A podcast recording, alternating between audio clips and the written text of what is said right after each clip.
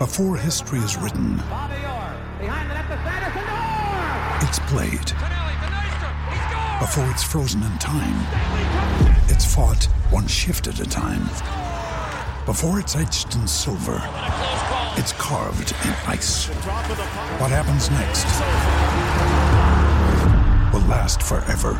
The Stanley Cup Final on ABC and ESPN Plus begins Saturday. Folks, if you'd like a copy of my best selling first book, Tales of a First Round Nothing, head on over to ecwpress.com. If you'd like a copy of my second book, Tales with TR Fights, Film, and Folklore, head on over to www.flankerpress.com. If you'd like either copy personalized, just add a note. Thanks for listening to my podcast and happy reading. You're listening to the Hockey Podcast Network. New shows every day. Find us at thehockeypodcastnetwork.com or wherever you get your podcasts from.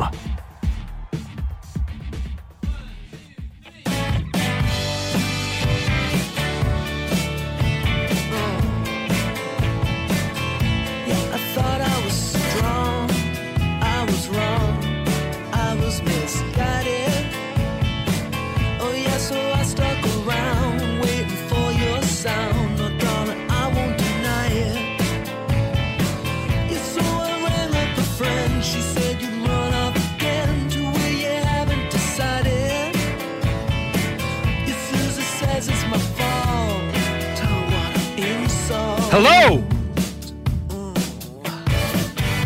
ladies and gentlemen, boys and girls. Welcome to Tales with TR, episode 163B.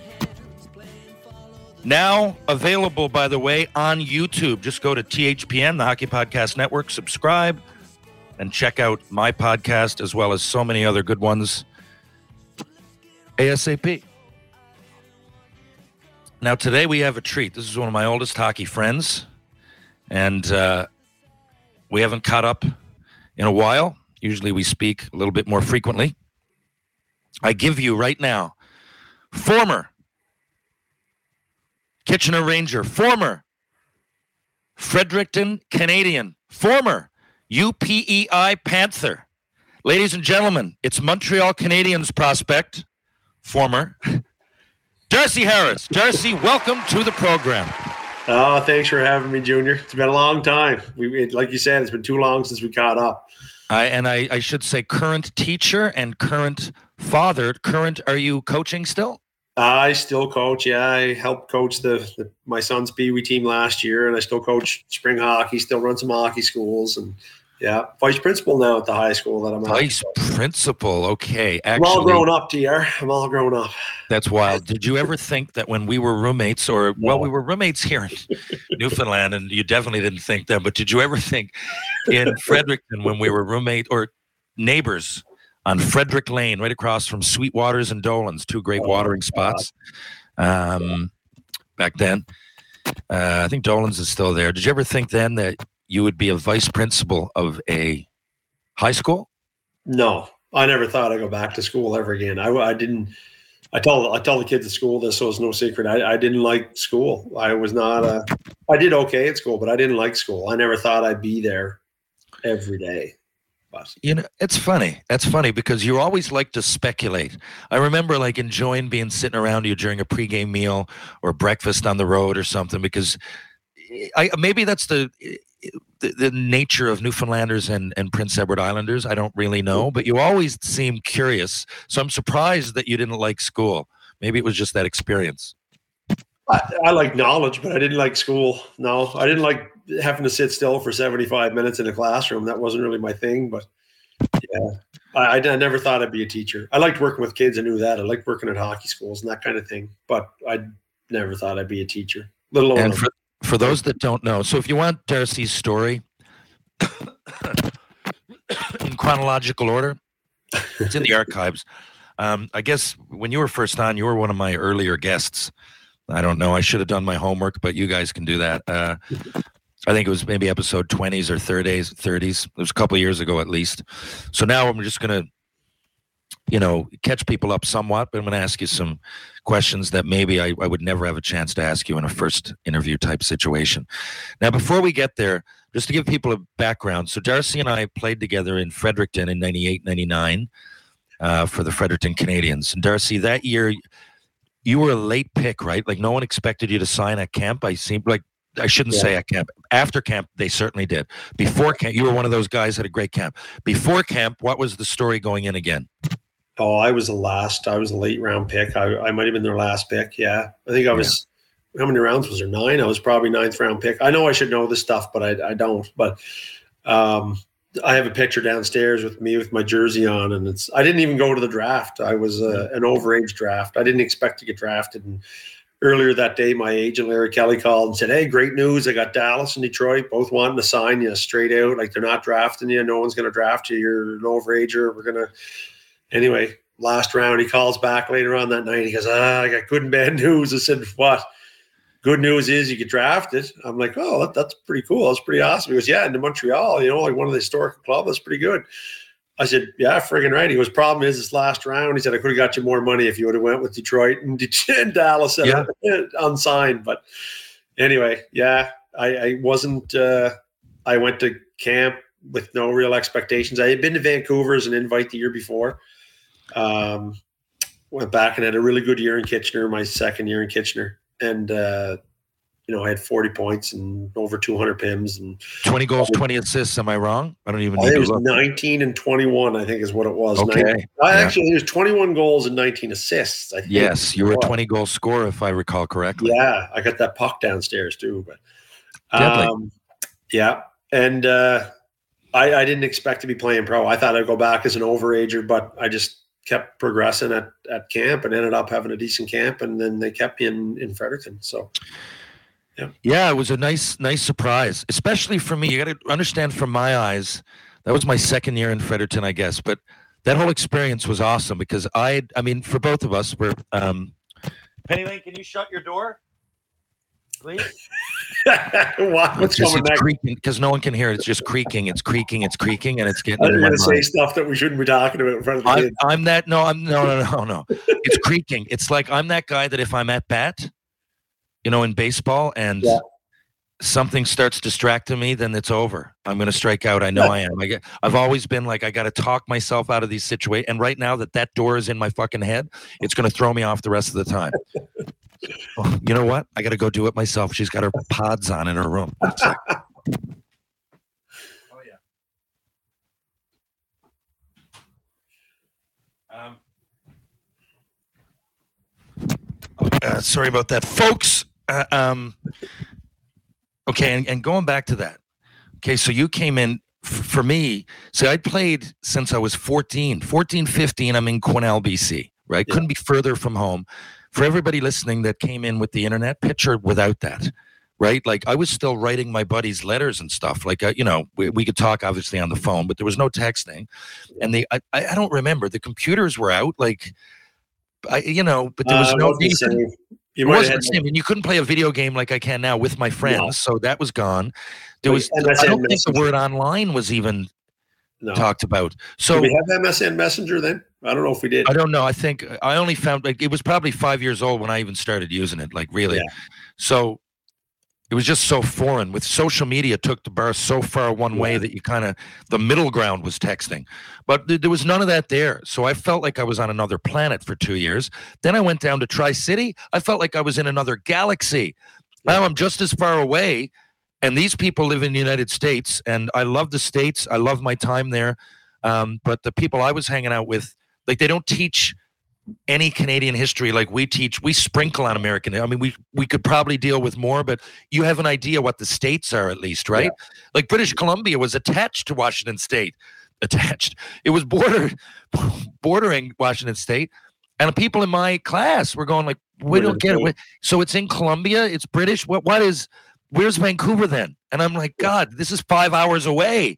As I get south, as you further south you go, or remote areas you go, they, they would know less and less. Now, I don't fault them. That was in the curriculum. I went through it. I, I did high school there. I graduated.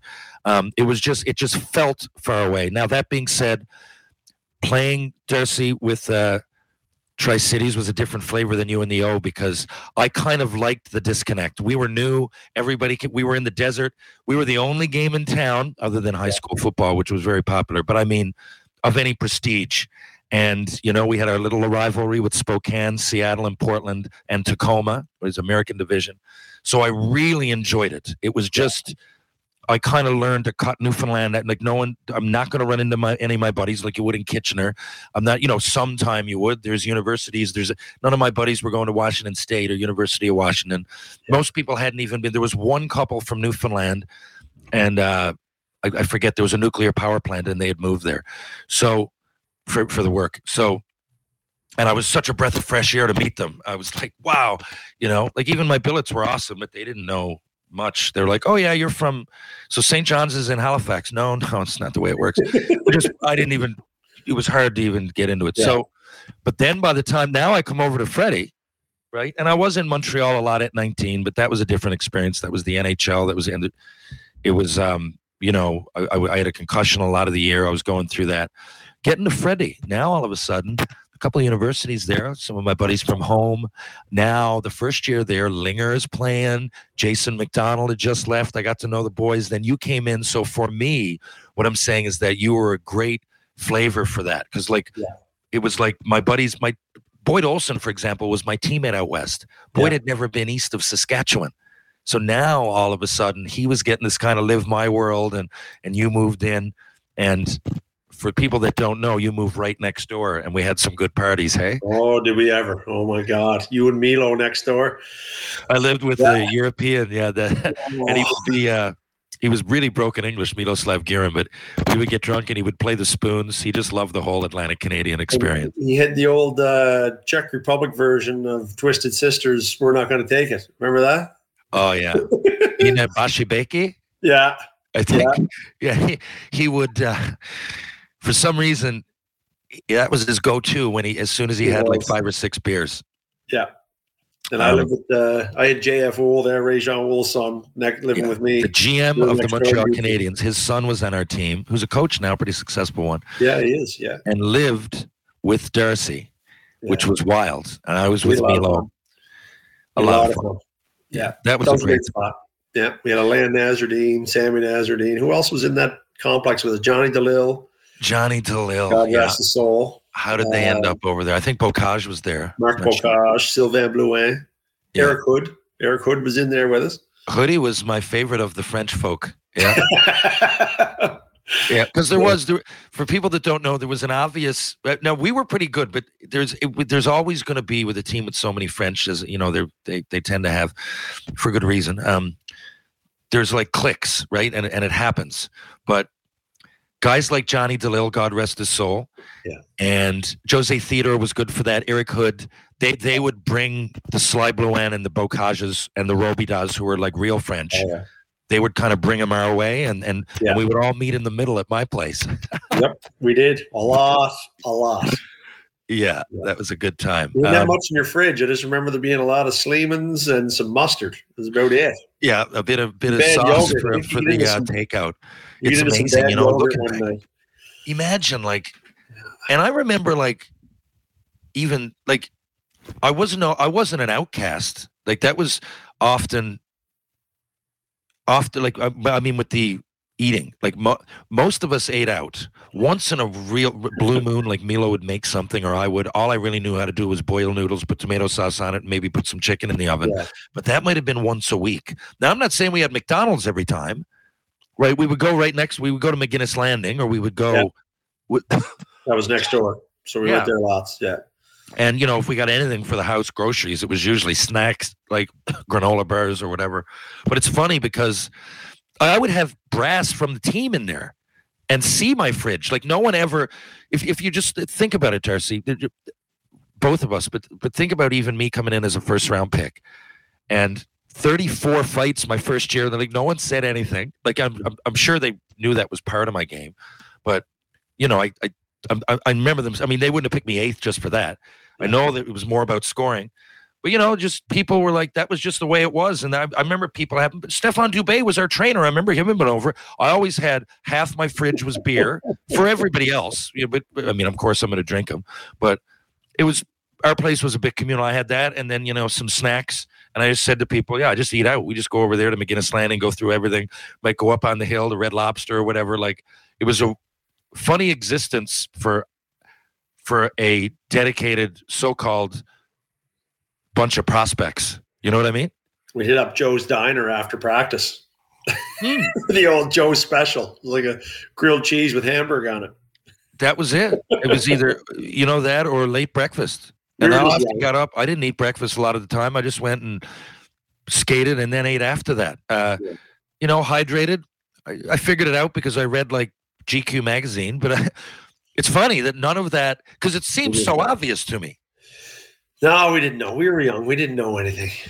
I didn't know we anything. didn't, but you'd figure that someone would have told us. You figure now. I'm sure they got five people in charge of just diet, Right. right? Well, it was probably in those manuals we were supposed to read there that they'd send you home with Well, at the end of the year. was. manual. Remember that?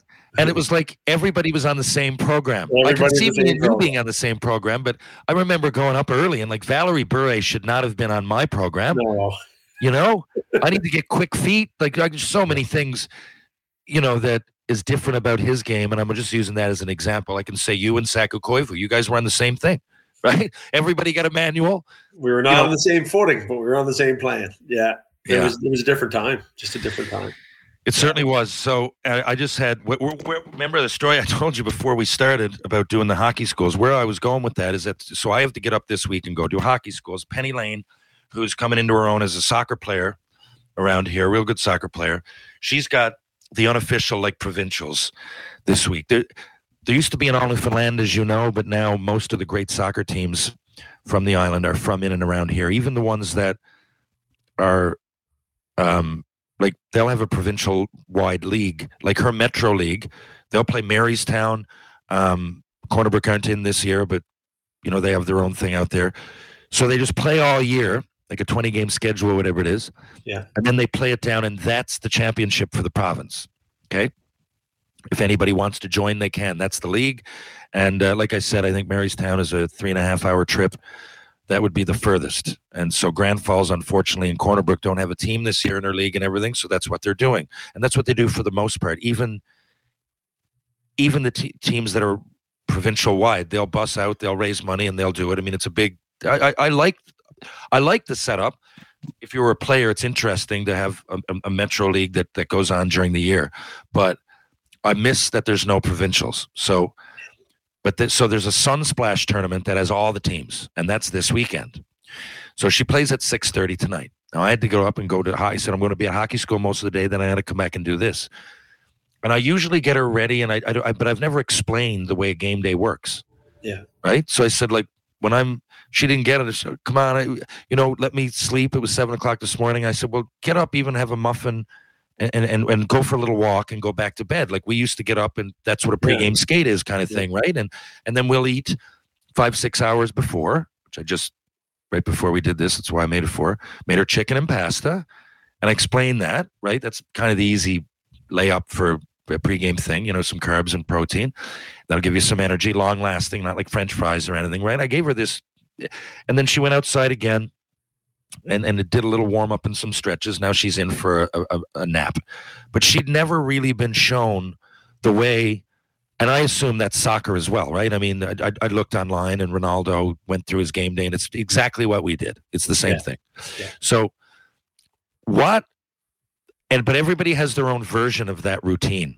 Like for years, I remember sleeping during the afternoon, and then when I started fighting a bit more, I found it hard to do because it wa- wasn't like bad energy. It was just a bit of nervous nervous anxiety. I might Yeah, get a little bit of rest, but I knew like if Frank Bialowas is playing and I'm on the Yeah. menu, it's hard for me to get a nice little napski out of that, you know?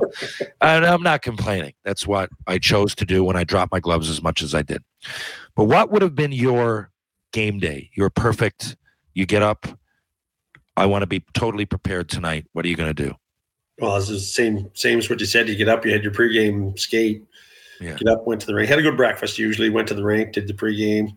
After the pregame, go home, have your have your pasta, your chicken and pasta, lay down, have a little nap, get up, a little more movement, go to the rink, do some stretching, get set up for the game. Even even after I was done playing pro, I even went back to university and University's different. You practice through the week, but you never play through the week. Well, Yeah. we didn't. We out, you might have the odd Wednesday night. We might have to go to Moncton, but even at UPEI, I get up. You play Friday night, Saturday.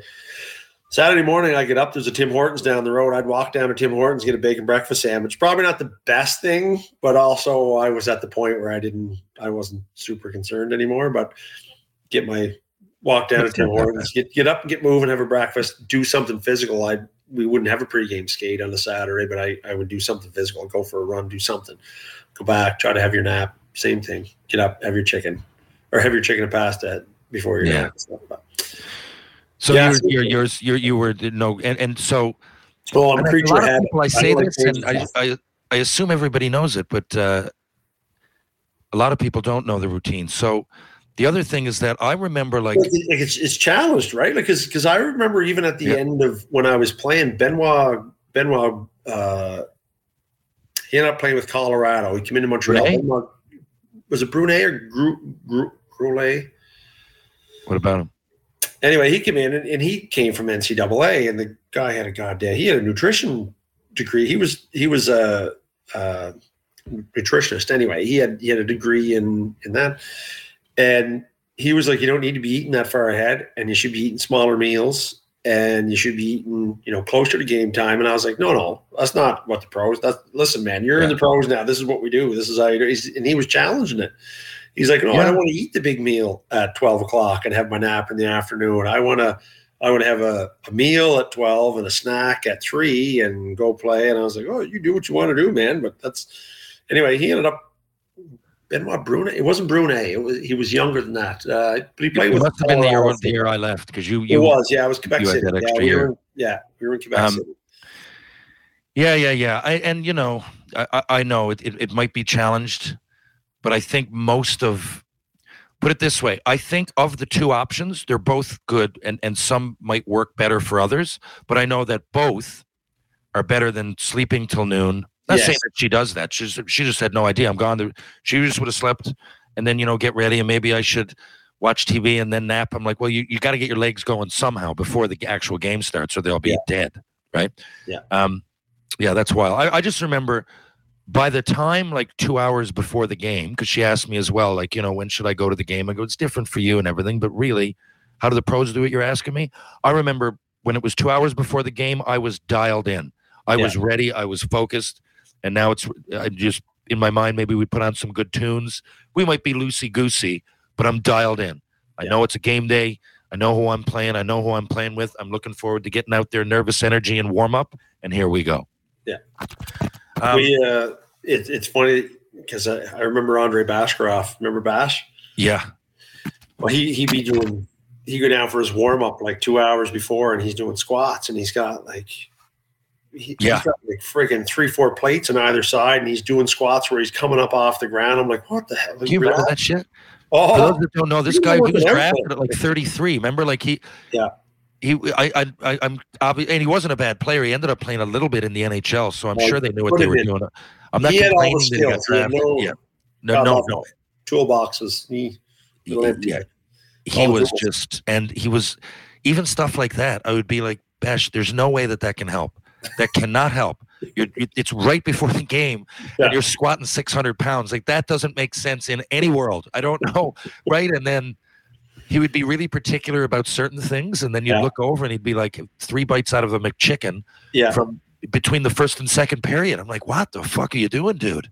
Right? Certain things. he had uh, yeah, but Uh, man, he had a quite a shot and three strides. He was full speed, and he was and he was quick. Like He was hard to knock off the puck. Strong legs. He was Really ripped. strong. He was ripped. That guy was ripped.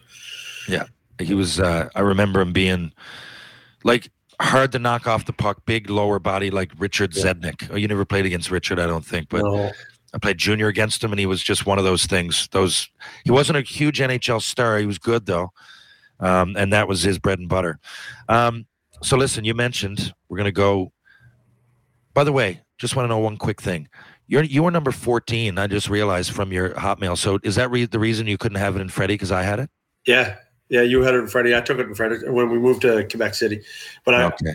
I never wore it until major junior. I got to major junior. Twenty seven was gone. Keith Welsh had twenty seven, and Um, that's what I was kind of wearing at home, like with the caps and stuff with uh, junior A. And so my dad always wore, I think dad always had 14. I think my aunt wore 14. Like it was kind of a lot of people wore 14 in my family. And I remember Ryan Milanovic was given 14 and I was given 11 in exhibition when I was in Kitchener. And he didn't want 14. He's like, can I have 11? And I was like, I'd love to have 14. I want to switch. So we switched, and the two of us were on, ended up being on the team. And Milanovic was a friggin' freight train, man. He hit, oh my God. He was, he Yeah, was I- an underager. He didn't he he end was- up going to university in Atlantic Canada? He did. He went to St. Mary's. St. Mary's, yes, because Yeah. my buddies Snakes and Spock and them called me and Yes, told me about it. exactly. Yeah, and then I yeah. went watched. Yeah, Yeah, I know exactly what you're talking about, man. Train tracks, you are out. Oh, he so as an it wasn't just that; it was on the boards and stuff too. Go ahead. Yeah. uh, as an underage, as an underager, he was voted hardest hitter. Him and John Tripp were voted harder hardest hitters in the OHL Wow. by by whoever votes. I don't know, but he Nah, was that doesn't surprise me. 16. Trip, Tripp Trip, a big guy. Yeah, we fought Trip the year times. before you were there. Um, he, uh, you know, I'm left wing. He's right wing, playing for St. John. I'm Fredericton. We played them fucking twelve times a year, and then playoffs. Like he got me a few times. That's one thing. I wasn't a great hitter, but I would go there and do it. But like Yeah. guys like that, like he could really do it. I, Oh, if you were to count how many hits at the end of the year, we'd probably be similar. But his hits hurt. yeah, Ever fight a guy like that? Now you had a good punch, of course. yeah, and, borderline great punch. I, I had a pretty good one. I'm hanging in there with people, but I remember fighting some guys going, okay, that's the difference. Like if he Yeah. hits me, Johnny Oduya hit me in the ear. and yeah, Fought in the corner in Frederick. Not Johnny, Frederick. Frederick Oduya. Frederick, I remember Frederick this. Oduya. He hit me in the ear. I had cauliflower ear, man. Like he he smoked me. He could hit. Like thank God they didn't catch me in the jaw, but we had a pretty good tilt there in the corner. He freaking caught me in the ear, man. It was freaking wicked. Um, yeah, sorry, I'm. I guess this is on YouTube. I got my, my shirt off. I made a coffee spill, and I'm looking around that I want to take another break, and I don't really see anything. So there you go. And it's like 30 degrees here. oh, I thought the AC went out or something. You were ta- feeling the shirt. No, I got a fan right here coming at me. I hope you can't hear the vibe too bad. Um, listen, you're a Jays fan. Yeah, Right? you. I don't want to alienate too much of the audience. I think a lot of them know at least who the Jays, uh, uh, who the Jays are, and I bet you half of them probably are Jays fans. I get a lot from Toronto and a lot of Canadian. About half my audience is Canadian. Yeah. and half are from all over the world, like some Australia, a lot from the states, obviously, but places you wouldn't believe, like a lot in Australia. I don't know what happens, Darcy. I don't. I assume maybe it had something to do with Shoresy. But anyway, I apologize to people who have no idea what I'm talking about. But quickly, we're on the Jays. One of the most fascinating stories, I think, in all of sports in the last few years is uh, Alek Manoah. I don't Yeah. understand. I can. So, for those that don't know, he was an all star last year. He had the ball in his hand in the playoffs. He's a young pitcher, big guy, burly guy, but would blow it by people and had a wicked slider to finish you off. So much so that he came, I'm not going to say out of nowhere, but I believe him and Nate Pearson. Pearson was probably a bigger prospect a few years ago. Yeah. But Manoah overpowered everybody. Come in. He's on the All Star team, All Star game, man. This year he comes in now. They sped up. The, he was, in my opinion, this might be the he, he's doing shitty. So the, of the 218 pitchers, I think he was like 190 something in time taken between pitches. And the, the for those that don't know, the pitch clock sped up this year. They wanted to speed up the game, so you know you only have I think 15 seconds from the time you you you get the ball. Now you got to pitch it. Where you used to be able, there was no clock. You could walk all over. The ump might say, "Hey, get to it," but you know you you could take a minute if you wanted. And it was slowing down the game. Now, do you think it's just simple as him being in worse shape? Um, because obviously he's a big burly guy. I'm not fucking fat shaming or anything. I'm saying, obviously, though, there is an A and a B, right? I'm not saying I don't care how he looks. I'm just saying maybe that. But you know, he came back again. For those who don't know, he got sent down to the Florida Complex League, and they lit him up for 11 runs in two innings. These are like 17 year old and 18 year olds, and they brought him back up. He he finishes off Detroit in great fashion, but Detroit aren't really that good.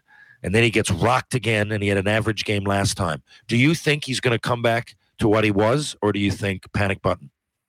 No, I th- I uh, I think there's a whole lot going on with him. To be honest, when I watch him, one I, I do. I think that the the speeding up of the game that's not him because he he did he took a lot of time between pitches and he's Yeah. young. He's still really young. And So I it think doesn't have to be that cardio. Maybe it's just what you're used no, to. and, and, and it's not so much. I don't think it's so much his physical shape, although and I'm going to call somebody out here, and I really hope he's not watching, but I don't care. I never see the guy since we played with him. But like you, you remember, like Jose Theodore was Vezina Trophy winner, Hart candidate, and then that was kind of it. He never did a whole lot after that, right? And Yeah. I think when you have so much success when you're really young, then sometimes you kind of forget what got you there in the first place, and maybe the work ethic goes away. And I don't mean to question Alek Manoah's work ethic. I'm just saying that maybe he didn't do last offseason what he did the offseason before because he had so much success. And I don't think it's his physical shape, just that maybe he didn't put all the effort in.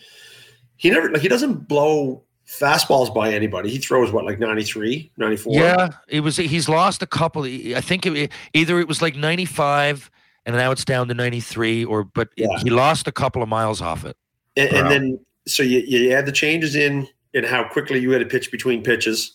That kind of he may men- may mentally not quite have adjusted to that yet. And then I think he's trying to make every pitch so goddamn perfect. Like just just throw Yeah. it. Like he's trying to. I'm going to throw this and I'm going to catch catch you know the bottom quadrant there, the bottom left. But just throw the ball. Like Yeah. sometimes you just got to throw the ball, throw strikes. He was he was missing the strike zone because he was trying to throw perfect pitches because he didn't may not have have his best stuff, but he's good enough that just throw pitches, throw strikes, fill the strike zone. If they put the ball in play, look who's behind you. Like he's got his fielders are unbelievable around him. They got a great Yeah. team. They have, they have one of the best fielding teams probably they've ever had. Yeah, You know, I mean, go back to the nineties. Like someone could just lob the ball over the plate and they're going to win the odd game. if it's right? in the park, they got a chance. yeah, right? exactly. but I uh, I think he's trying to do almost too much, and I think then it, uh, his struggles. I think he's trying to do too much. He's trying to be too perfect, but just go back and just just throw the ball, throw fill the strike zone. Is Lionel Messi the biggest sports star in North America right now? You think? Right now, yeah, definitely right now. The week he just had.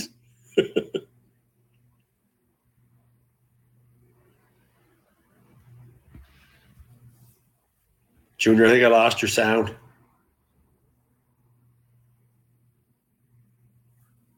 Think you're muted.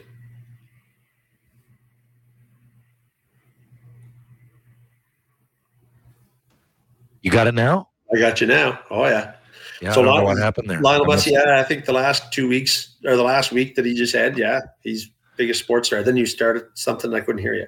Oh, yeah, well, I was going to say I don't know how to frame the question, um, if it even is one. But like he is he bigger? Well, he is bigger than the league he plays in. Like- yeah, big time. He's like Beckham when he came. Well, Beckham came. I didn't know until I did a deeper dive. But he is. But Beckham, there was twelve teams. Now there's twenty nine. True. and and the market and now there's like half of those at least are like built for soccer they're soccer stadiums when i penny lane and i went to an mls game in, in montreal versus atlanta and it was packed it was 21000 i think no 19500 because i remember comparing it to the canadiens games and they play a lot i don't know what it is but i looked at the schedule it's not like they play football like eight home games and that's why it was sold out and it was Atlanta. It wasn't even a rival. And this was a vibe. This was a lot different. And the last time I was in Montreal, they didn't even uh, the impact. I think were in like the secondary league. Uh, but this this was, and then I started kind of even a few weeks ago, really looking into it, and we watched the odd game online, and it's exploded since. But still, I'm, I'm sure Beckham had a lot to do with that.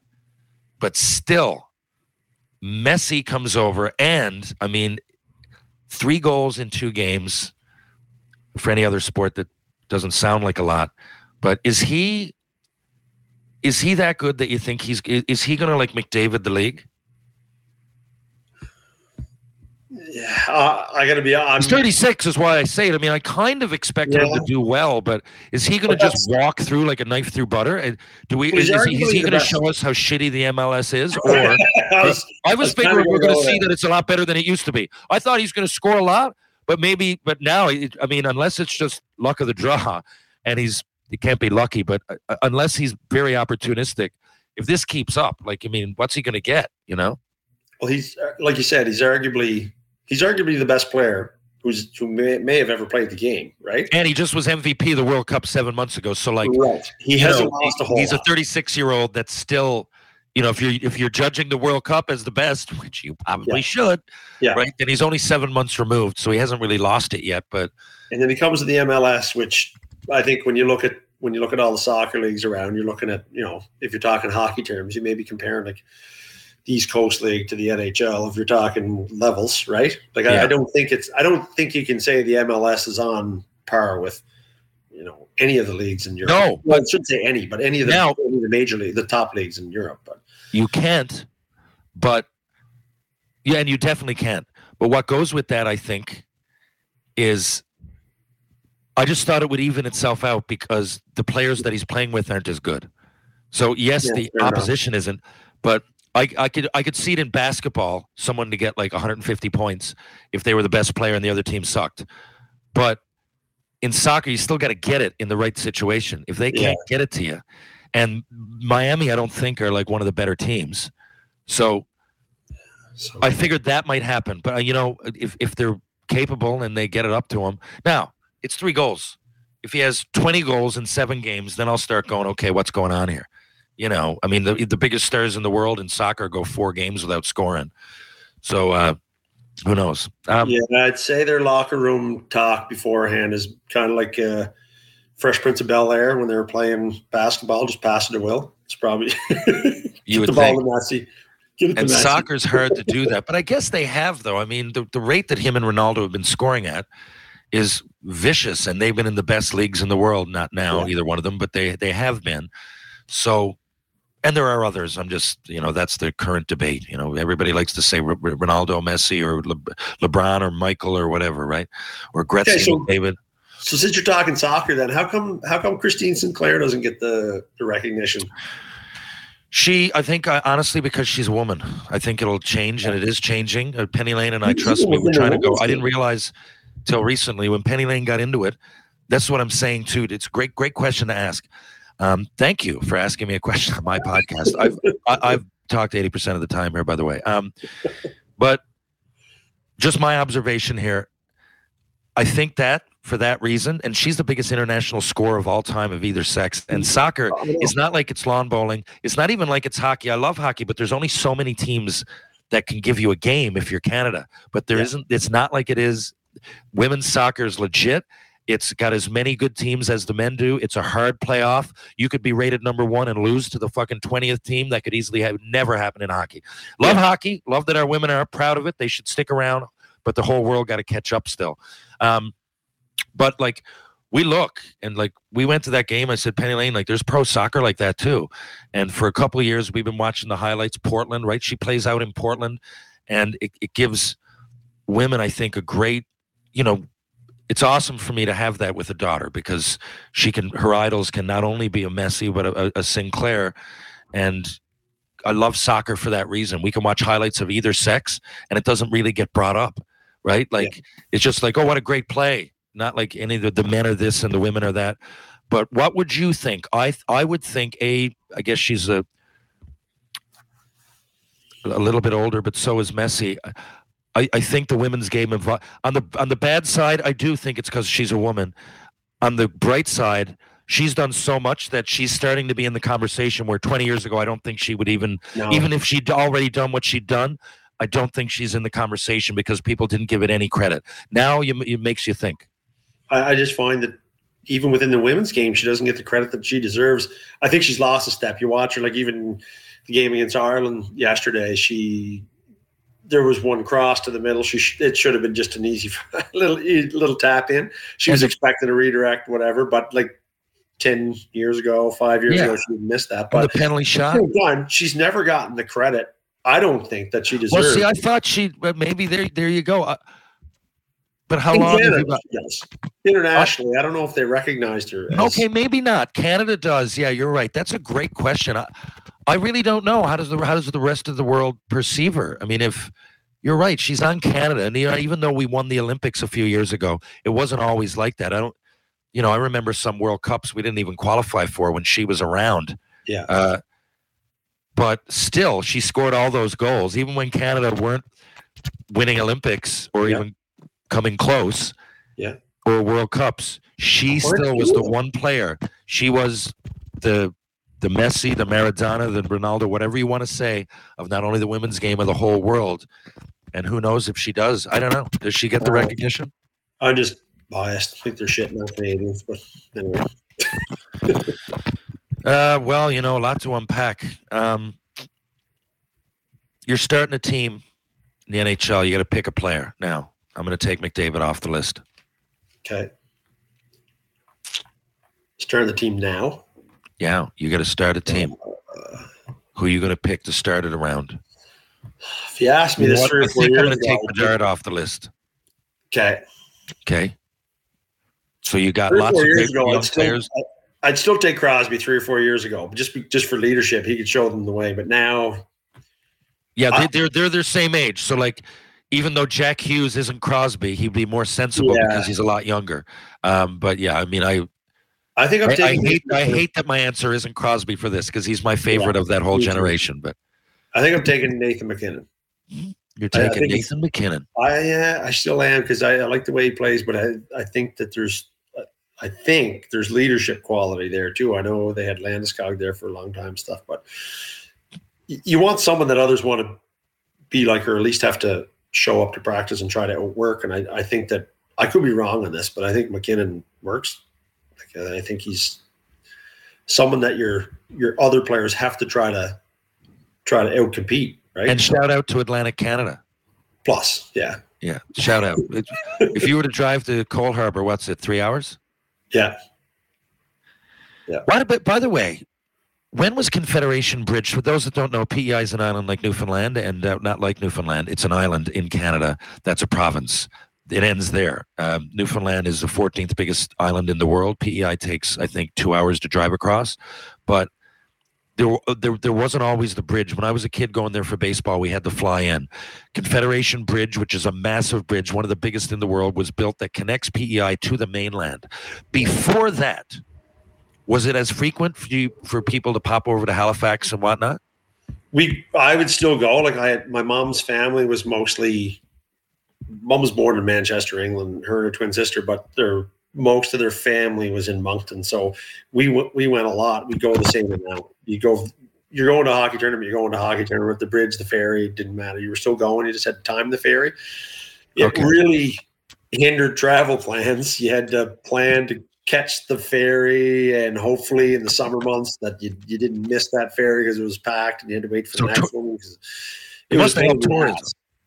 Uh, what's that? It must help tourism. I, I mean, Oh, I, time. I just told Big you time. before this. I said I'm going to St. John for the ball hockey in a couple of weeks. Yeah. If the bridge wasn't there, I wouldn't even think of coming to PEI. No, but if I get a day off, I, I got buddies. I love PEI. I'll drive over, take the three yeah, hours. three, three and a half hours you'd be in the island. Yeah, no problem from St. John. Same thing, Fredericton or Halifax, Fredericton, same thing. They're all about three, three and a half hours. But um, yeah, the bridge opened. I was it was after my first year in Kitchener, I think, because I had my uh, when the bridge opened, they had Bridge Fest.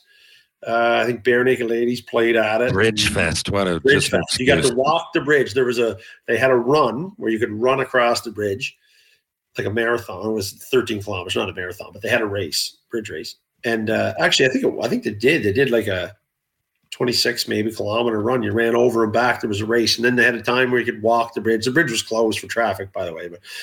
So you walk the bridge. You could either just walk as much as you want, and turn around and come back, or you could walk all the way over and take the ferry back. They were the ferry was still running. That was just Bridge Fest that weekend. Naked Ladies played. I went to it. I had a knee brace on, tore my knee ligament that year. So I think it was my first year in Kitchener. So it was 96. I think the bridge opened in 96. Wow. I do. I remember life before it, just coming over in like minor sports, right? And and and flying over or flying to Halifax because the, the deal was way better, and then Yeah. going to the ferry. Um, Bridge made life easier. I'll tell you that. Only for a way easier. way easier. Yeah. What's your biggest pet peeve? In the world, like not about the bridge, but in the world. Yeah, in the world, but Oh, bridge. I guess it would be traffic and tourism season. But what? What? I'm just guessing. What other? Does the bridge piss you off in any way? No, not really. Bridge doesn't piss me off. Uh, on PEI, farm equipment on the roads, and I grew up on a potato farm. Terrible thing for for a guy to say, but that that pisses me off. But I think my greatest pet peeve. This is this is probably coming as a coming from my professional life now, and this may not actually help me if people outside of the hockey world watch this, but um, parents who don't think their kids do anything wrong, I think just the way things are going now, and I, I honestly think it's uh it's more about you want your kids to have everything that you didn't have, and you want them. I want my kids to be successful in everything. Everybody does. I want my kids to have success in everything. But if you if you never tell them no, or you remove every roadblock from their life, you're not actually helping them be successful in anything. You're you're hindering them down the road. Like you know, you learn way more from your failures than you do your successes. Kids have to fail at something. They have to. well, put it this way: successful kids have to fail. They First. have to.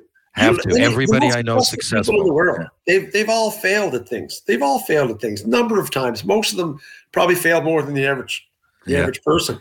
That's why they're successful. They overcome things. But if you just give your kids everything and and it just drives me nuts when I'm in the office and you call home and you, listen, your kid's done this, they're suspended for two. My kid wouldn't do that. Well, Yeah. they did. We Well, he did. Camera, did. They did it. Like, you know, I'm sorry, they did. But and they argue tooth and nail and try to fight through it. It's like just let your kid take their lumps and they'll kid your kid will learn something and come back and they'll be a better person because of it. But I think we're our generation is I don't know. We're you look at our society now. Fearful. Fearful Yeah. what's coming down the road. Like Well, totally. Uh, But that's why I love sports, though, Darcy. Because sports, uh, no matter Yes. what, and the, and the further you go in sports, the harder. Well, not the harder, but the Yeah. um, like the, the the more you learn that lesson. Like okay, like I just mean, I, and I don't mean like pro. I mean, um, although that you you can't possibly get there without going through that. Every hockey player, no matter what, even like I said in our era when, or even now, you know, to to play hockey and major junior or pro you, you you have to have gone through some checks and balances. You you have to have gone through a lot of adversity. And just to go out there i don't even care if you don't fight or you don't play physical you're out there with sharks who do. So Right. it's a very very physical game. You're away from home. You got to deal with that. You've got it you might have a girlfriend but you know what? Shit or get off the pot man because you want to play for o'donnell with a girlfriend and get six a game or do you want to go and actually have a career right, Right. then you might have to deal with not making it and going and playing university and uh, having to fall back quote unquote to a fucking free education or whatever but there's levels and there's ins and outs and nuances and that's just a pro player. If you're penny lane like i said it's one thing to play house league i think the, the goal of house league might be a little bit different but if you want to play all-star now you got to start okay now you got to be at everything you can't not be at anything you can't go to your cabin this weekend if you want to play all-star and once you do you know what? If you're the starting striker and you go three games without scoring, then look, we're going to put Lucy in and she's going to get a shot, and that's the way it goes. Yeah. And eventually, not only does the cream rise to the top, but these people learn and they, they might be upset. They might be pissed off. They might want to kick the wall. They might want you to co- call the parents. But But by the time they get to university, there's you know, I. I just say that because it's the first year out of high school. Could be whatever. You could take a job somewhere. You could be you'll be more successful as a student or a worker or an athlete if you fucking failed. Right. Uh, and I'm not saying my kids aren't. They don't. My kids are good. They're good kids, but they're they don't have everything. I say no sometimes just to say no. You know, just so they hear the word no. You know, let's stop in for an ice cream at the Dairy Royal. No, I want a chocolate milkshake. Goddamn right, I want a chocolate milkshake. But I'm saying no because you need to hear no, and we're not stopping. So we just Hey. like just because you need to know. You need to hear the word no sometimes, and you need to know that you don't get what you want every time, and you have to sometimes you have to sacrifice certain things for other things. Yeah. Right. Yeah. And and, and.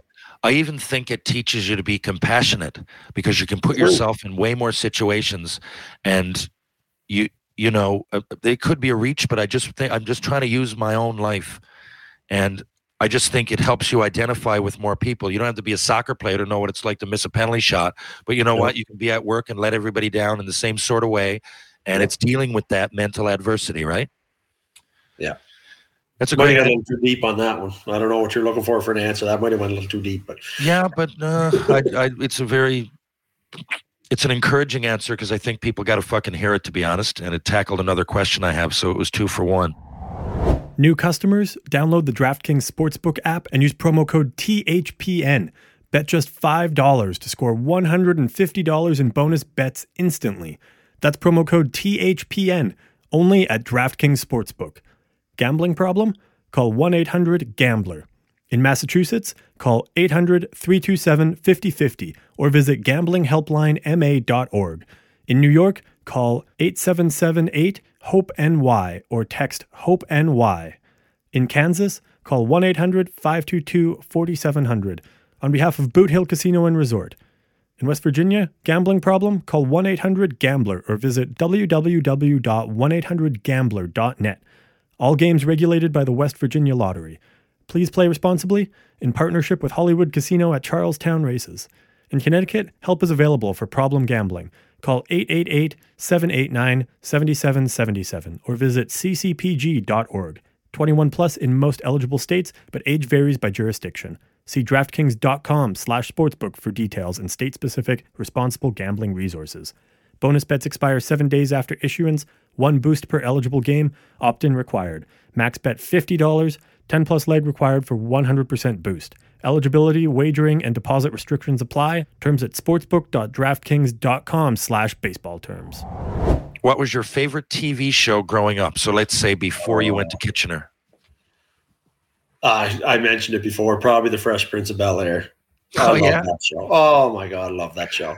Y- You were right in the wheelhouse too. That would have been Oh like, yeah, like 89 to like 93 or 4 or something. yeah. It was. I- it was. It was. I, it would be my favorite show. I think growing So up. back then you wouldn't have anything on demand. So you would have you would have No, had God, no. I had to watch it live. had to had watch, it There was no such thing. There was no PVR. There was a, unless you set your VCR to record it. Yeah, that And you had, it. you know, LP or SP. You had to have the speed right if you want. you Yeah. know. You could do that though if you're ahead of the game. I used to do that too. Yeah. Well, Jesus, I seen the basement. You had every the Simpsons and the Seinfeld. You had them all on. Yeah, I was telling- VHS down there. For those that don't know, my dad and I would get the TV guide and we'd wait and see when The Simpsons was coming and then eventually Seinfeld, right from like, I'm going back to the 80s. And um, he would usually record it if he wasn't at home. We would set the VCR and it, it- and then we, it would tell you what episode was coming. So then we'd Yeah. go, okay, nine seasons and ch- tick off what we didn't have. We wouldn't record it if we already had it. And so, as you know, you see, we've got like stacks and stacks of VHS with Seinfeld, usually three or four on each one, right? And I would end up taking those on the bus trips because it was an easy layup for, you know, if people didn't want a full movie, we'd just Yeah. throw in the, and it was great because it, now, see, now that would seem standard. But back then, which wasn't that long ago, for those that don't remember or weren't alive, uh, you know, you would, though the TV shows weren't options on VHS. No. That was really late. The VHS was around, and you could go to Blockbuster and get movies. You might be able to get the odd documentary, but I couldn't even go and get like Cheers. I, I that was a big, big show from like in the whole '80s. But I Cheers couldn't go. good. And, yeah, it was a good cheers, show. Cheers, cheers would be Cheers, Mash. Yeah, those were Right close up there. to. Once, once I was old enough for Cheers, like Fresh Prince, I could get at any age, and I Yeah. mean that in a good way. Like it would go by me like level of like intellect or or, or uh, deep characters or whatever. Intellect sounds uppity. I don't mean that, but like say Saved by the Bell was easy. You could understand that when you were eight years old.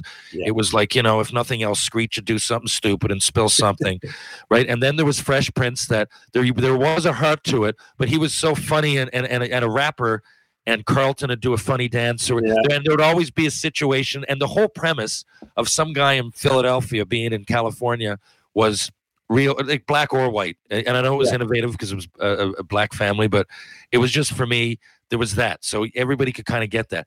Then there was Cheers, that it was a little deeper. It was you know Sam Malone, the ex pitcher, and he had like his his relationships. And I, if deeper might not be the right word, maybe more mature. Like you Well, know, you there's a said lot for went to 40, 50 year olds. That's why, that's why I went with Fresh Prince. You said before I went to Kitchener. That's why I went with Fresh Yeah, Prince. I know. I agree. I agree. And that, because After this came later. Like my appreciation, be- yeah. my appreciation for Cheers and Mash came way later. Yeah, yeah. Mash was the last. I was, I thought it, growing up, I'm like, I didn't never wanted to watch it. And then when you could get those VCR, there was a period in the late '90s that all started coming out on VHS. I remember going, okay, like Mash is way better than I thought it was. Yeah. Right. Same with Sein- Seinfeld was the same for me too. I didn't appreciate Seinfeld till it was almost done. And yeah, well, I, uh, you know, it's funny. watch. I remember, fuck, we were in somewhere. It was on the road. It was Worcester or Lowell or one of those places. And One I of those remember, lovely U.S. cities that we used to travel to. yeah, I know, right? It was a good pregame meals, good hangouts, good little spots. Jerry Fleming had gotten up on stage and he sang a song. And I remember saying, Oh, that was great, Jerry. And he goes, Well, it should have been. We missed the Seinfeld finale tonight. and- Oh, So, and I remember that being a huge thing. But you're right. The first three years of Seinfeld, I didn't even know it was on the air. I didn't get it. I didn't understand it. I didn't. I didn't appreciate it. I was too no young. one did. Yeah. Well, people did, but w- w- no, I don't think because it wasn't talk in the dressing room. It started to be like, did you see Seinfeld last night? But that wasn't a thing well No. into its existence. Like, Yeah. you know, I, I don't remember being in Tri City, 94, 95, my draft year, and really knowing much about Seinfeld, but that was its heyday. Right. But the thing is, after six seasons, it started coming out in syndications and immediately. Most shows takes a while. Seinfeld started overlapping right away. Yeah. Um, do you think humans will live to be 150? Oh my god. Well, maybe eventually. Right now, like No, uh, it- like I mean, like in our lifetime, no. No. But, but I- uh, eventually, yeah, maybe. Jesus, you think of technological advances. Think of how far we came in the last century. I know, right? If you go back, you go back hundred years ago, It's insane. I, yeah, Darcy, my my grand great grandmother, when she was alive, like I don't know, she died at like 87, in like 87. But I remember getting dropped off there after school. My parents would pick me up after work, so I had two hours with Nan. Gran, I called her, and uh, she told me she was like uh, very coherent, and she was a smart woman. I don't think she had much schooling, but neither did a lot of people in 19 fucking hundred. But she was born in 1900. She said like I was taking like a horse to the store to get milk. And then by the time I'm like well enough to remember, like I was didn't feel old yet, people are walking on the moon. yeah, And I was like, wow, yeah, you're 69 years old. And people, and she was 87 then. So that was like 20 years previous. yeah, She was like, you know, a long time ago, people were walking on the moon. Well, in my lifetime, which was even before that, and I'm still alive, I was taking the horse to get milk, and not a lot of people had electricity. I'm like, wow. Like, imagine seeing a light bulb and going, wow, that's cool. And then people are in rocket ships to the moon and there's satellites orbiting around. Oh, man, it would be fucking crazy. crazy. You just think of what some some people still alive today, that the changes they've seen.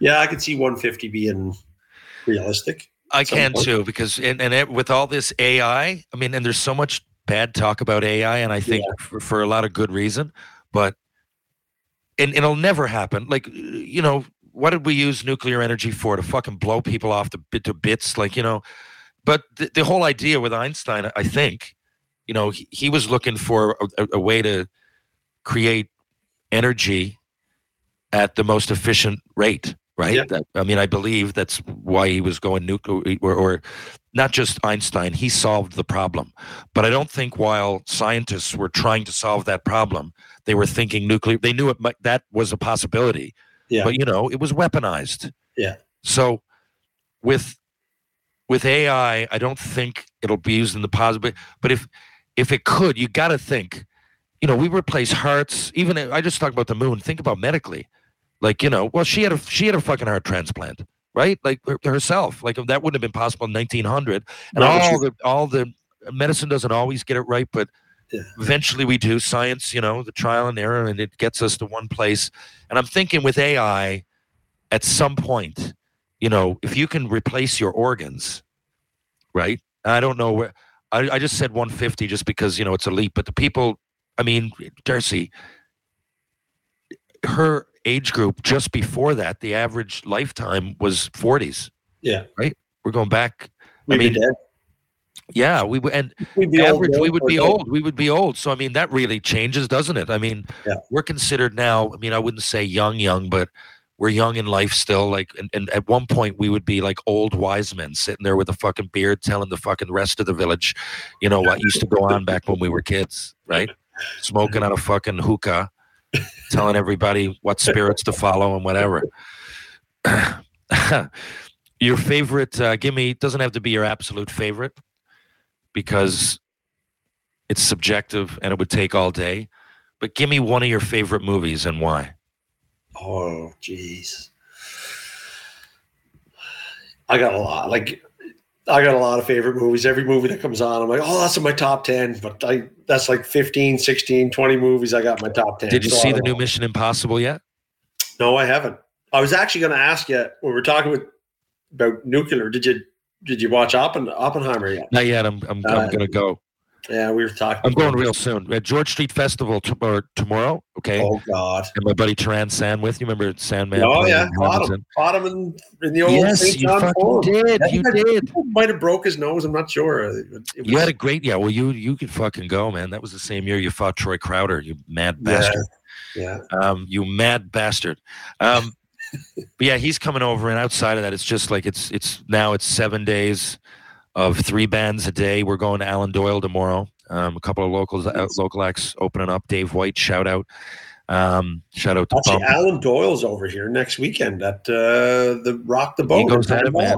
He was yeah. over there too, doing his. He does a one man, not a one man, but a a play called a Telltale Yes, Harbor? Telltale Heart in uh, Telltale Harbor.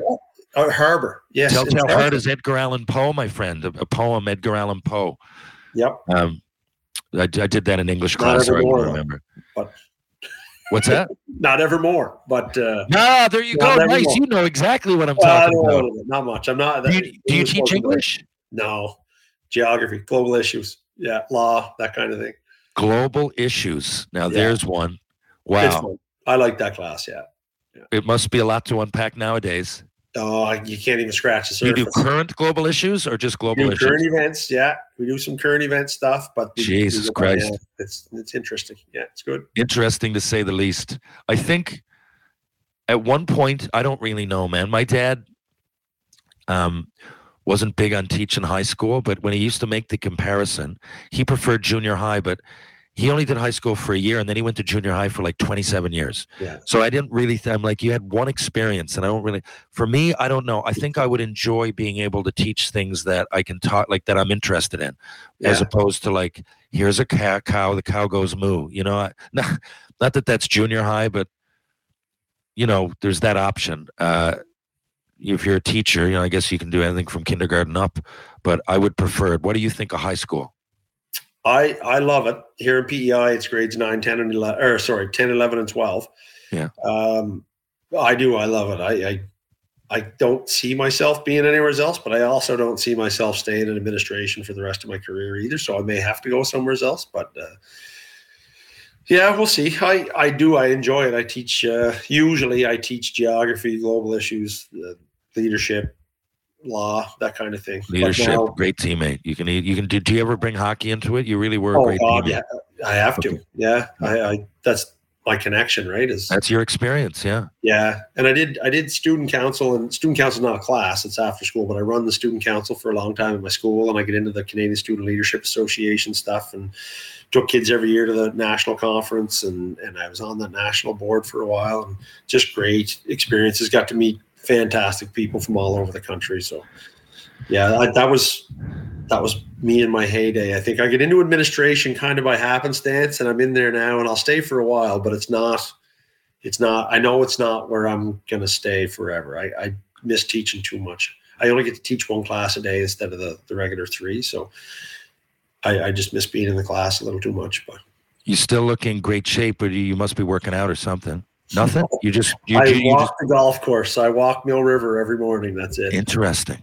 Yeah, So you you must have a good diet then or something. I can't really say that I have a great diet. No, my wife's pretty good. one of your one of your best fights that I saw you in the AHL was against uh, DJ Smith. Love DJ, but you know you you- you're telling me that I mean DJ works out. You're telling me that you don't. In other words, that DJ put on a lot of weight. You still seem I was gonna say, I hope DJ doesn't see this either. He'll come back and try to kick the shit out of me. But no. DJ can't be working out anymore. No, he's, uh, you know, I guess to each their own. Uh, Be DJ probably, but but he always. I, I ended up playing with DJ. Like he was on the bike every fucking day. That guy worked hard Really? Yeah. while he was a pro, and I just he was with Brad Brown a few years ago. Yeah. and they gave me a phone call, and uh, we were kidding around. But he said, "No," he said, "But I'm so busy and everything." He said, "I find it hard to go through a routine like I used to." Like, and I'm like, "Yeah, I guess so." And you know, we all love food. Ball hockey and, and, and, and ice hockey saved me. I'm telling you. Yeah. I I hate going out on the side of the road and just running in a direction. I And if it came to that, I don't know. I, I just don't know. So I, you know, like I said, the ball hockey, a lot of people think I'm nuts for still playing, but that's a big motivator of it. And I just got off the ice with all the pro guys, Dawson Mercer, Zach O'Brien, Cody Donaghey, all the, the, the worst of the bunch plays in the queue. Uh, you know, so, I, but I, if I, if I stop doing that, I find it immediate. Then I got to start really Oh, yeah. thinking about what I eat. And I fucking hate doing that because I like eating. I mean, when I say think about what I eat, I eat healthy, but I got to start going, okay, like salad and like a morsel of chicken tonight, you know, and I don't like going there. So I just go fucking hard actively. Well, that, my wife is an unbelievable cook, unbelievable cook. So we eat well. The problem is I can't control my portion sizes. Like I can't have a little bit of the steak. I have No. to have like the whole steak. Like that's just that's just me. But we we I walk a lot. Like I walk Mill River every morning. It's almost ten kilometers by the time you're done, and then it's like Oh, nine nine k. And uh, and even in the wintertime, like my wife and I get home from work if we can. We, we just need to vent, right? She's a teacher too, so she gets it. So we we just go for a walk. We go for a 5K walk after school and vent, and then I'm on the Oh, ice. with well, say no more. yeah, Say keep- no more. It's just energy burned. It's not, I- I'm not Yeah. talking about it from a cardio perspective. no, I mean, no, like for people our age that like to eat, they're, they're, everybody has a, a tweak. I think Yeah. most people, you don't in your 20s. Um, I think most people that are, you know, still look de- in decent shape have some kind of routine. And there you go. You just answered it for me. Yeah. That makes sense. if, if- I could cut out the, you know, the 9 30, 10 o'clock beer and chips, I'd be all right. I'd do all right. That's tough that. to cut out though. Jay's come on and I'm going to crack a beer. That's why I'm telling you, I um, I if I drink beer, I'm going out. Like tomorrow, I'll get on beers and and I'll really get on them. But I cut out just having like years and years having like a beer on a week now. But I I do. I sit there and I I'll have a few edibles or I'll um smoke a indica joint or something like that. I do find I need something to take the edge off at, at the at the end of anything physically or mentally draining. Otherwise, I don't really need to. But most days it comes down to that. And when we were playing hockey, it was always beers, you know. But Yeah. to each their own. Now, I guess it's a little bit different, Yeah. and uh, that's more me. But every Friday and summer Saturdays too, it's turning into. But you know, just la- last week, me and Senior came here. Uh, Friday night, right? We had our beers. We watched At our videos place, not at his place. At my place. Yeah. Well, Yeah. he comes up here once in a while now. I got the uh, he loves the I don't know what it is, 85 inch screen or whatever. And I got a small house, so the living room it, it's it's right at you, it's everything. And I got a nice stereo system set up. And I think mom likes the break. I do. Yeah. God love your parents. Uh, for those who don't know, I lived I lived with Terry and his parents uh, when I went to Memorial. I went back to school, get my education. came back to get his teaching degree, and uh, I, as I understand it, it would have been two years in PEI, and it was one over here, right? Yes, the the So- education program. Yeah, Yeah. So you did the one year, the one year lived with us, and yeah, and every Friday. But that's- every Friday. It was like it was clockwork. I loved Clockwork, it. That was yeah. my favorite part of going to school over there. Was Friday night seniors. Friday at seniors, and mom would be upstairs, and the boys Yeah. would come down, and sometimes it'd be five in the morning, and the music would still be on, and she'd come down. Okay, can you guys go now? I'm like, oh man, she's upstairs, can't hear the TV. There's no way she can hear it. We got the volume on max. People would show up, and you know they, you know, be smoking. No one cared about that downstairs. So like, there would be this atmosphere, this vibe, and like not strobe lights, but neon or or, or dim uh, ambient kind of lighting. And it was always it felt like a bar down there, and Yeah. Senior just loved it. It was fun for all of us. Mom never complained once, but I think she likes the break when he comes up here. You know, no, I remember we'd go. Usually, you and I'd take off and go up to Walmart and get like a John Prine's Life and Times or an Abba's Greatest Hits or something. You pick up a DVD and yeah, go back, and that was the Friday night entertainment before we'd hit the town. So you're right. You're right. We would we would stack them up and and so that's what we would do. We would we would get these. You know, when I was younger, it used to be the same way with a record, right? Like pick Yeah. one, and that's how the the collection gets so big because every Friday. Oh, yeah. right? And then we would do the same thing on the wall. We would add a picture to the wall, and now it's just for those that have seen my stories. I'm sure you know what I'm talking about, but it's just the whole thing. You should see all the he's he, and he he started taking magazine covers like Rolling Stone. He's got every one since 1972. No shit. Jeez. So he takes the covers off and like just plasters them up. He doesn't even care anymore about frames. He goes, I'm not waiting anymore to do this. Every time I put it off. So he just got them and he just tacks them up like all over downstairs, like his bedroom, the, the door, everything. Uh, it's just a huge um, music, some sports, but more music shrine, to be honest. yeah. Frig, I can't. I'm, I'm gonna have to get back over. Stop in. Last time, I was over.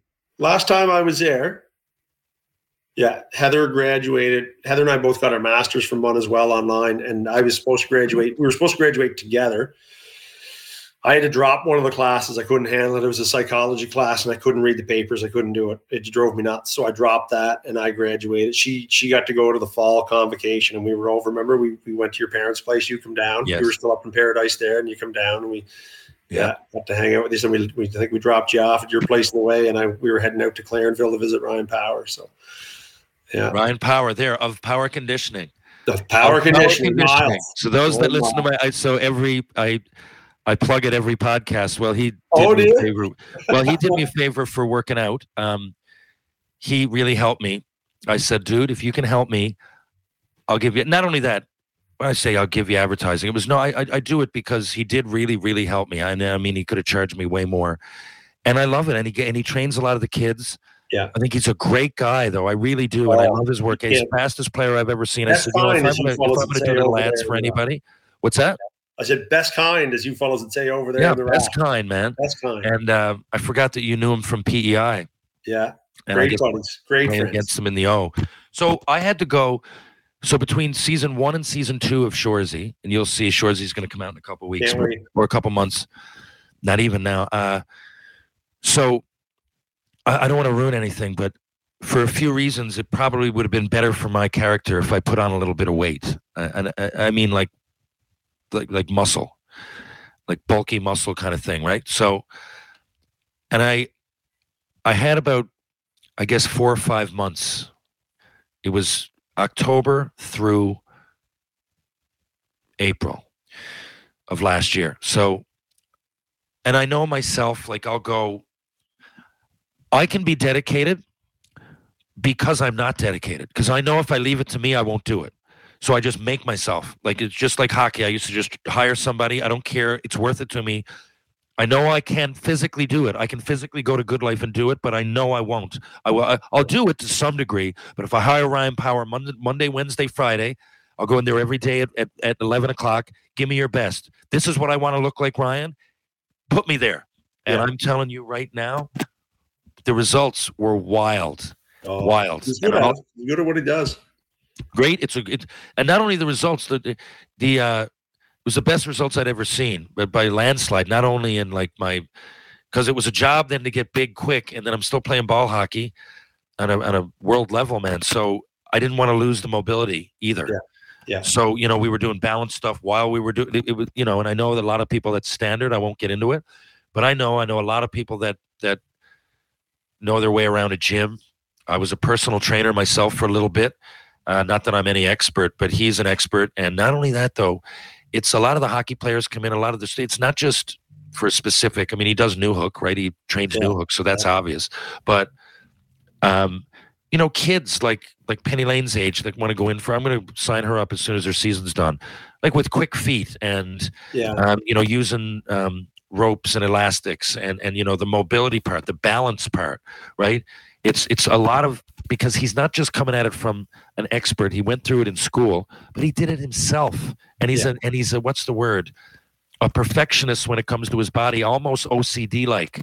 Yeah. So when you combine that with a good personality and good leadership and teaching, it's fucking great, right? Yeah. No, Uh, so good at it. anyway- he's very good at it. That was not rehearsed, by the way. That we were going to talk about Miles. I just brought it up. I called him Miles. We all called him Miles. I His love that dad's call him name is Miles, Miles. yeah. Anybody from PEI that ever comes, they ask me like, "Do you know Miles?" I'm like, Oh yeah, Fuck you, ta- Oh yeah, Ryan. Yeah. Yeah. Well, I still say the fastest player I've ever seen from Newfoundland. Man. unbelievable. Yeah. Unbelievably quick. Like, Unbelievably quick. been on the ice training camp with Bure, McGillney, even Bashkirov. You put Bashkirov in there quick, like, and Ryan Powers right there with all of them, step by step. And Boyd Devereaux played with Boyd and Kitchener. Boyd could fly. Oh, you played with Boyd Devereaux. Oh yeah, played with Boyd. Yeah, Always one of the fascinating players I thought. Yeah. Went You know I think he went the first round on like 60 Yeah. points, and people were going, "Why did he go in the first round?" And fuck, he proved everybody, proved me Yeah. right. Anybody that actually played knew the difference. Yeah. But you know, fans were kind of down when he went, and he ended up being a real solid two way player for a while. Oh yeah, yeah, he was. Yeah, he's not that not that he would need the money, but he's he's a fireman, fireman now. Hey, Just, just can't. He, I think he's. I think there might be ADHD in there. He just can't sit still, right? He just can't. Uh, just has to be doing something. you know what's wild? You know who else is? Guy who does Yeah. Shoresy with us, Jordan Nolan. Three Stanley Okay. Cups. Three Stanley Cups. His last one was Holy with St. Louis just a few years ago. But he's like, I got to do something, and I just Yeah. love the comrade. Firefighting, if you think about it, there's a lot of parallels, right? Very much like pro sports, Yeah, very team much. sports, team sports. Like it's a Yeah, team exactly. environment, right? Like well, Boyd Olson, uh, friggin' Gennady Razin. That's what they're doing out in Edmonton. They're Yeah, arson- well, they're uh, fire department. So It, it makes total sense. It's uh, Yeah. good money, and it's um, I think it'd be. I I can't speak for firefighters, but I think it would be a very rewarding job if, if, if not not only with the obvious. I'm not talking like rescue me, although I am, but just with everything. I mean, it, it- you you might go a while without working, but when you do, um, well, you're working. I mean, like you might be on the clock. Maybe nothing happens that night. I'm not saying dead bodies or anything. I'm not saying burning buildings every time. It might be a cat out of a tree, but a lot of the time, whatever you're doing makes a, a difference. Hopefully, a positive one in someone's life. And you're Right. you're you know you you got to think on your feet. It's like you're going in and typing out a, a resume and you know giving it to these finance brokers or whatever. I'm I'm not again saying that's a bad thing. I can just see how firefighting and you know you got the camaraderie i'm assuming you make food for each other and stuff i think it would be a lot like playing in the minors Yep. okay listen my man i gotta take off penny lane's got uh her like i said sunsplash was is- which is like a um secondary unofficial provincials they're all pumped for it i'm excited to watch it but i'm gonna go out and coach my last two hours of um ice dogs hockey with wally bray do you have anything to promote or anything before you go no, not really. No, just doing my thing. You know, run a hockey school here with uh, Stacy Smallman. He's with Champions Hockey over in Fredericton, and we do a minor hockey. We do a hockey school for the Tignish minor hockey, local minor hockey around here.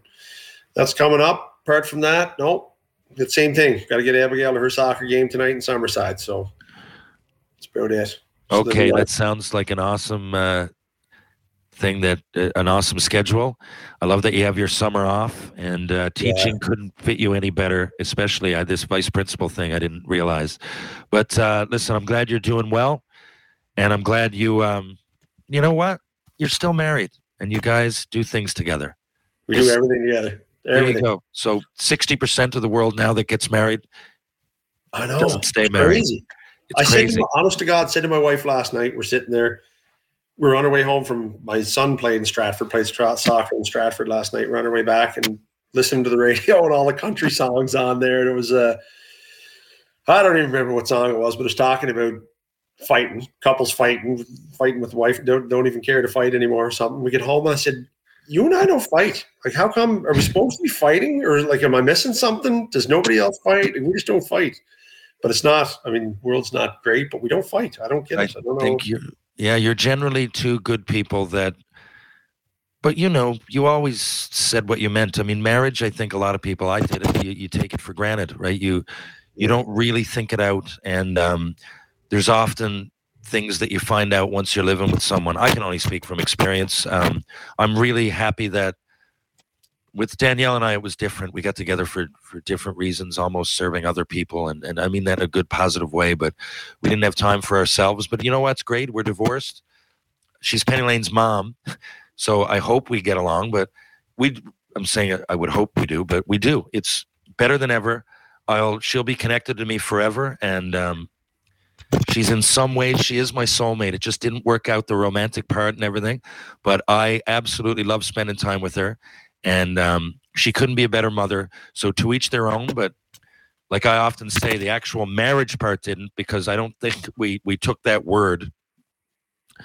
It's maybe it's subconscious and really gave it the credit it deserves. And I think a lot of people do that. You guys are both genuine people. It's hard to piss you both off, and uh, you know I just think you're you- you're just good people. I, that, that's my my take on it. You've been married a long time now. It would probably be weird for it to fall apart at this point. So I think it's smooth sailing from here on in, buddy.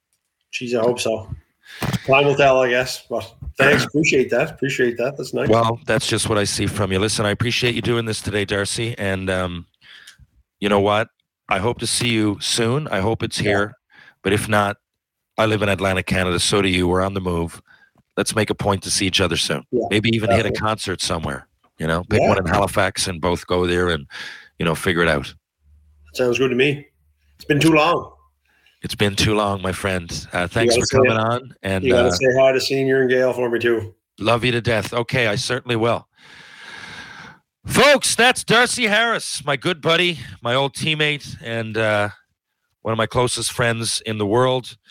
If you're downtown St. John's this weekend, stop in, have a beer, the Bull and Barrel. Why not go to Trinity Pub? Why not go to Rob Roy Confusion, Martini Bar, or my two favorite stomping grounds, Greensleeves Pub and TJ's, Turkey Joe's, formerly Turkey Joe's. Uh, if you're out for a bite to eat, why not do it at Merchant Tavern, Blue on Water, or Wedgwood Cafe? If you want to go to Mr. Lube, there's two locations right now in St. John's. One's on Torbay Road and one's on Cameron Road. Live, laugh, lube, and support one of Newfoundland's best athletes, Chris Sparks. Power conditioning, as we just spoke about on Rope Walk Lane. Strength and balance for the body and mind. Ryan Power. Look it up. Join soon. Change your life for the positive. True Hockey. Take what's yours. And of course, Pitbull Pain Relief, the pain sticks that d- just don't quit. Go to pitbullpainrelief.com and order yours now. I swear by them. I use them every single day. Folks, thanks a lot for tuning in. This has been episode 163B of Tales with TR. I'll be back in just a few days with more tales. Catch you guys on the rebound.